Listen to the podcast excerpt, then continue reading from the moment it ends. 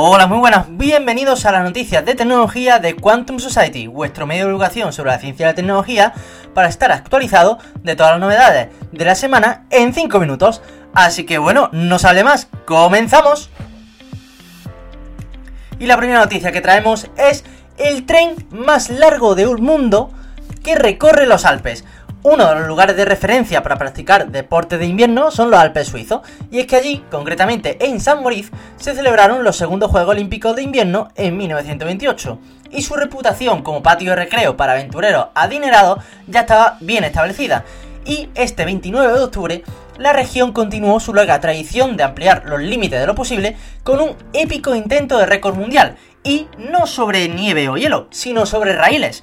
Y el intento de récord fue organizado por Rhätische Bahn, o el ferrocarril rhético o R H B por su sigla. Y con el apoyo del constructor de, de trenes suizo Stadler, es quizá aún más sorprendente por tener lugar en un ferrocarril de vía estrecha. A diferencia de la mayoría de los ferrocarriles suizos y europeos, utilizan un ancho de vía estándar, pues eh, los rieles, los raíles del R H B están separados por solo un metro, y eh, frente a los otros que están entre uno coma cinco metros, más o menos. Y a esto, si le añadimos un trazado con curvas muy cerradas, pendientes pronunciadas, veintidós túneles y cuarenta y ocho puentes sobre valles profundos, digamos que los retos son bastante evidentes.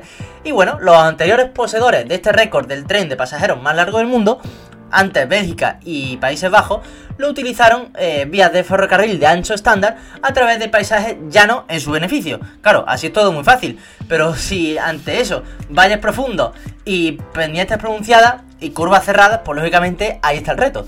Y es que el tren eh, disponía de toda la tecnología a su favor para controlar el recorrido.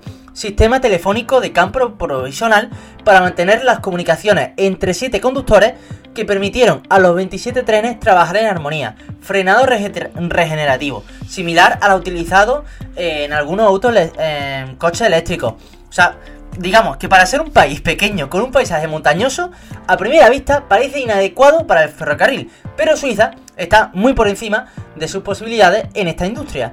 Y es increíble este logro del R H B, de este tren, que realizó el veintinueve de octubre, y es una demostración enorme e impresionante de las capacidades de Suiza en el campo de la tecnología ferroviaria. La segunda noticia que traemos es el futuro de los coches eléctricos que podría estar en los minicoches. Digamos que Honda Motor eh, pronto comenzará las pruebas de campo de vehículos eléctricos de tamaño micro, equipados para la conducción autónoma sin mapas, como parte de una iniciativa para desarrollar servicios de movilidad de próxima generación. Honda ha realizado estos días una demostración de máquinas de micromovilidad. Uno era un minicoche de un solo asiento que parecía una cabina telefónica encogida. También había un mini auto de dos asientos y un modelo para cuatro pasajeros que parecía como si fuera un carrito de golf. Básicamente como si fuera el Renault Zoe, creo que es como se llama, o el Twizy. No sé ahora mismo cómo, cómo es. Pero básicamente sabéis que, bueno, hemos visto su, probablemente en Europa el Renault. Pues básicamente parecido a eso.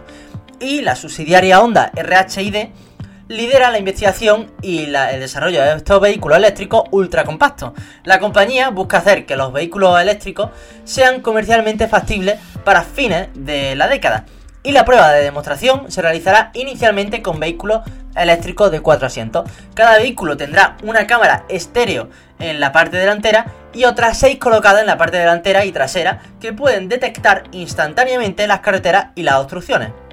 Los automóviles vendrán equipados con características de apoyo al conductor que promueven la operación segura del vehículo.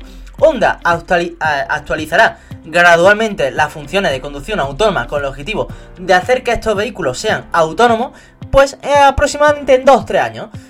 Y los estos minicoches de velocidades que pueden ser entre diez a quince kilómetros por hora, casi tan rápido como una bicicleta o un patinete eléctrico, que incluso pueden ser más rápidos, pues disminuye la velocidad en las curvas, y cuando se acercan a una intersección, el ciclista, eh, por, por llamarlo así, puede elegir la siguiente dirección manipulando un joystick a la derecha. Micromovilidad, digamos, es el término que se refiere a los mini autos que son más pequeños que los autos compactos. Entonces, adaptarse a una o dos personas y ser capaces de ejecutar estos giros cerrados. Y debido a los vehículos de mo- micromovilidad que recorren distancias cortas, digamos que es una aplicación adecuada para estos vehículos eléctricos. Y estos vehículos eléctricos de micromovilidad serían fácilmente accesibles para los conductores primerizos y los ancianos también. Se espera que la demanda sea fuerte en las zonas rurales y como una herramienta para reducir las emisiones de carbono. Los vehículos también podrían servir como una forma alternativa de transporte para quienes deseen evitar los autobuses y el metro en medio de la pandemia, por ejemplo. Y el mercado de movilidad de próxima generación de Japón, que incluye vehículos de micromovilidad y minicoches eléctricos, podría crecer hasta once mil o cerca de los doce mil vendidos en dos mil veinticinco, según el Instituto de Investigación de Yano de Tokio, lo que representaría un aumento de aproximadamente veinte veces desde, desde dos mil veinte. Y el mercado, digamos que está proyectado que se expanda a cien mil vehículos en dos mil treinta. Y hasta aquí la noticia, espero que haya gustado, que cada semana traemos noticias de ciencia y de tecnología. Y a ver, que siempre lo digo, que está feo decirlo, que en cinco minutos puede estar mejor informado que al ver tu noticiero tradicional. Y es que recordad que si habéis quedado con ganas de más, tenéis más noticias, entrevistas muy interesantes, incluso alguna que otra curiosidad. Y bueno, mmm, recordad que podéis seguirnos en todas las redes sociales y bueno, nos escuchamos en las próximas noticias. ¡Adiós!